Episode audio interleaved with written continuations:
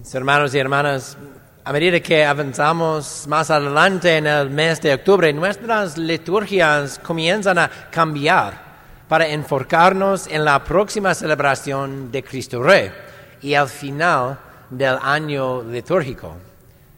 Lo que significa que también comienzan a cambiar a temas relacionados con el fin de los tiempos y la segunda venida de Cristo. Es como cuando es en un vuelo de una aerolínea comercial y el piloto comienza a descender hacia el aeropuerto de destino. Cuando eso sucede, la asistente de vuelo anuncia, ¿verdad? Hemos comenzado nuestro descenso hacia nuestro destino, así que es hora de comenzar a prepararnos para aterrizaje.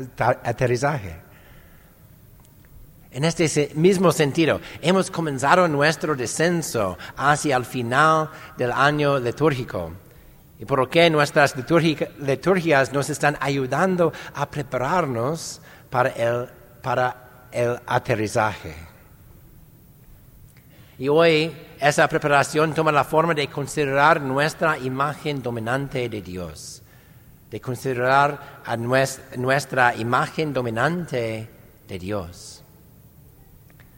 Es nuestra imagen dominante de Dios la de un juez severo que solo busca atraparnos en algún acto pecaminoso para condenarnos, aparentemente con delito. ¿O es nuestra imagen dominante la de un juez virtuoso que, sin descuidar nunca la justicia, busca primero no condenar, sino dictar sentencia por lo que es verdaderamente bueno? Comprender cómo vemos a Dios es un punto de partida fundamental para prepararnos para el fin de los tiempos y el juicio final. En nuestras lecturas de hoy, particularmente la lectura del Evangelio, nos alientan a considerar cómo vemos a Dios y a preguntarnos si nuestra imagen de Dios realmente representa quién Dios es. En la lectura del Evangelio, Jesús presenta una parábola de un juez que no temía a Dios ni respetaba a los hombres, y una viuda que buscaba su juicio.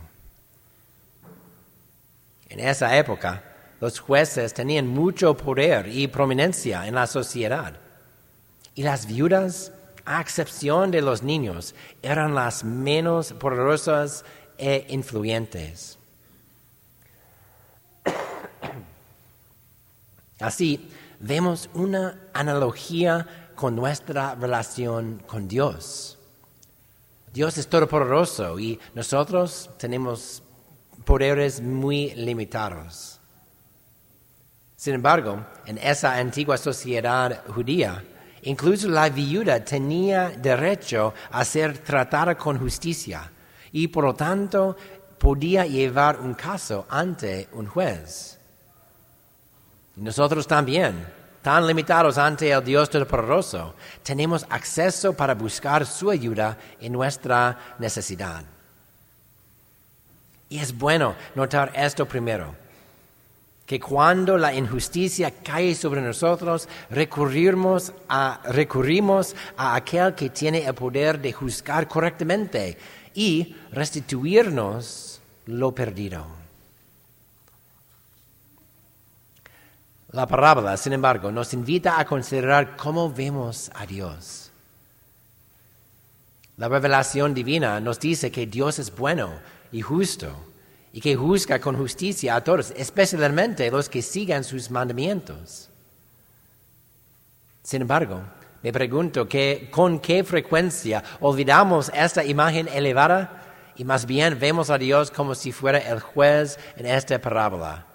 Es decir, como alguien que no tiene respeto a los hombres y quien debe ser amenazado con violencia física antes de que nos dicte un juicio justo.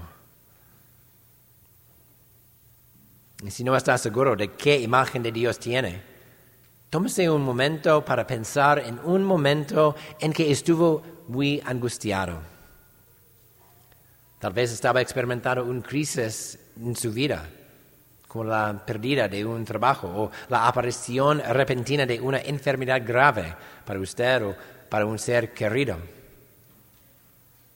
Quizás recurrió a Dios con la esperanza de encontrar el juez justo que hiciera justicia por usted o por su ser querido. ¿Respondió Dios de la manera que esperaba? Y si no, ¿cambió su imagen de Él? Mi conjetura es que sí lo hizo. Mi conjetura es que cuando Dios no respondió de la manera que esperaba, su imagen de Él cambió a la del juez en esta palabra, como alguien que no le tuvo en cuenta ni a usted ni a sus súplicas, y que no es tan bueno como su propia revelación de sí mismo pretende ser.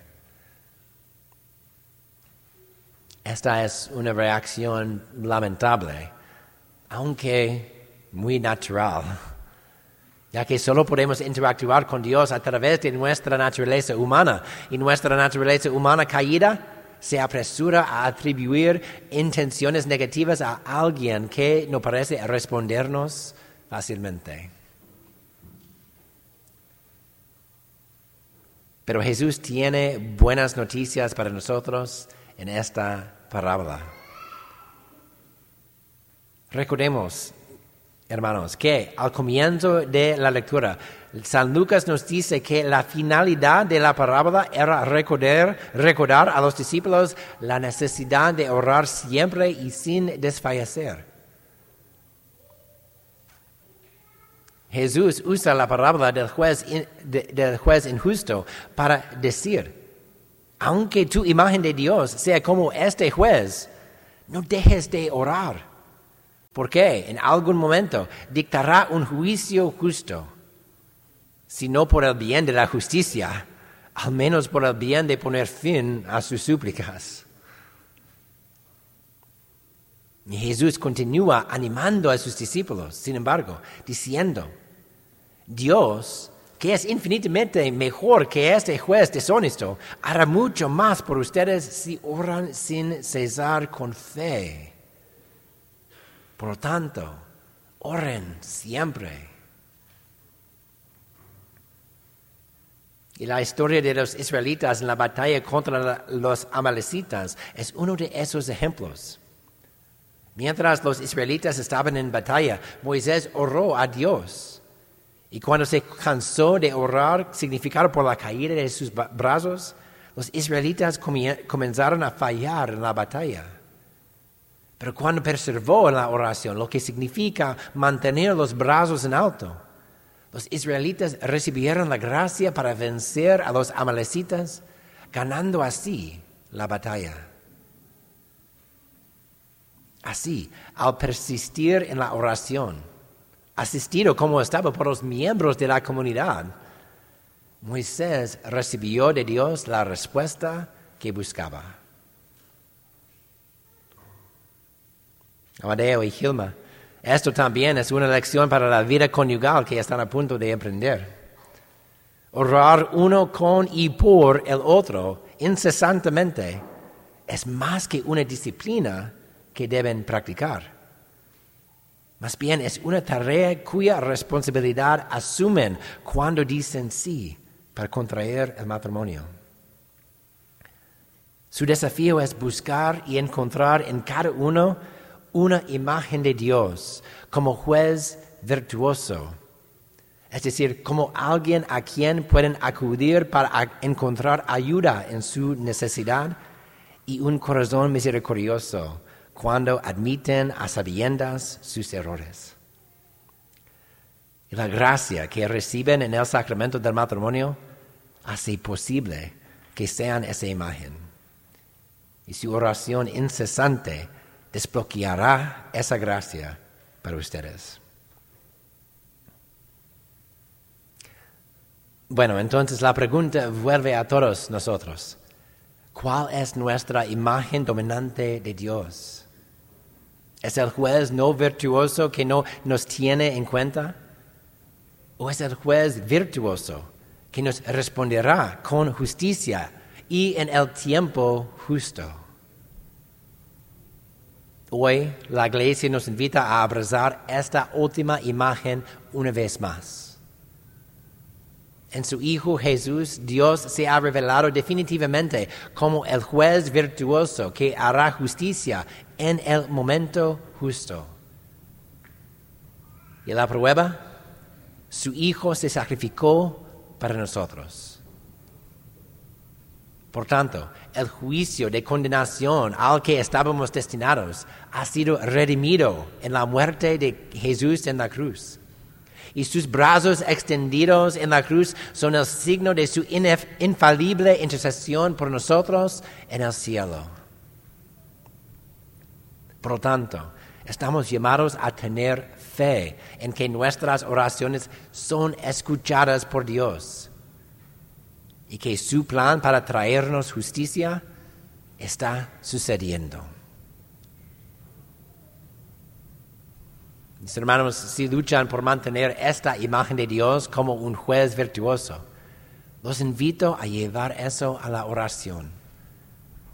Medita en los evangelios, especialmente en este pasaje del Evangelio de San Lucas. Ninguno de nosotros puede responder definitivamente a la pregunta que hace Jesús al final de este pasaje. Cuando venga el Hijo del Hombre, ¿creen ustedes que encontrará fe sobre la tierra? Pero podemos responderla por nosotros mismos, ¿verdad? Por lo tanto, mientras nos acercamos a la gran celebración de Cristo Rey durante esas próximas semanas, trabajemos para fortalecer nuestra fe en Jesús y vivamos confiados en su palabra, que nuestro justo Dios no tardará en respondernos en nuestra oración. Amén.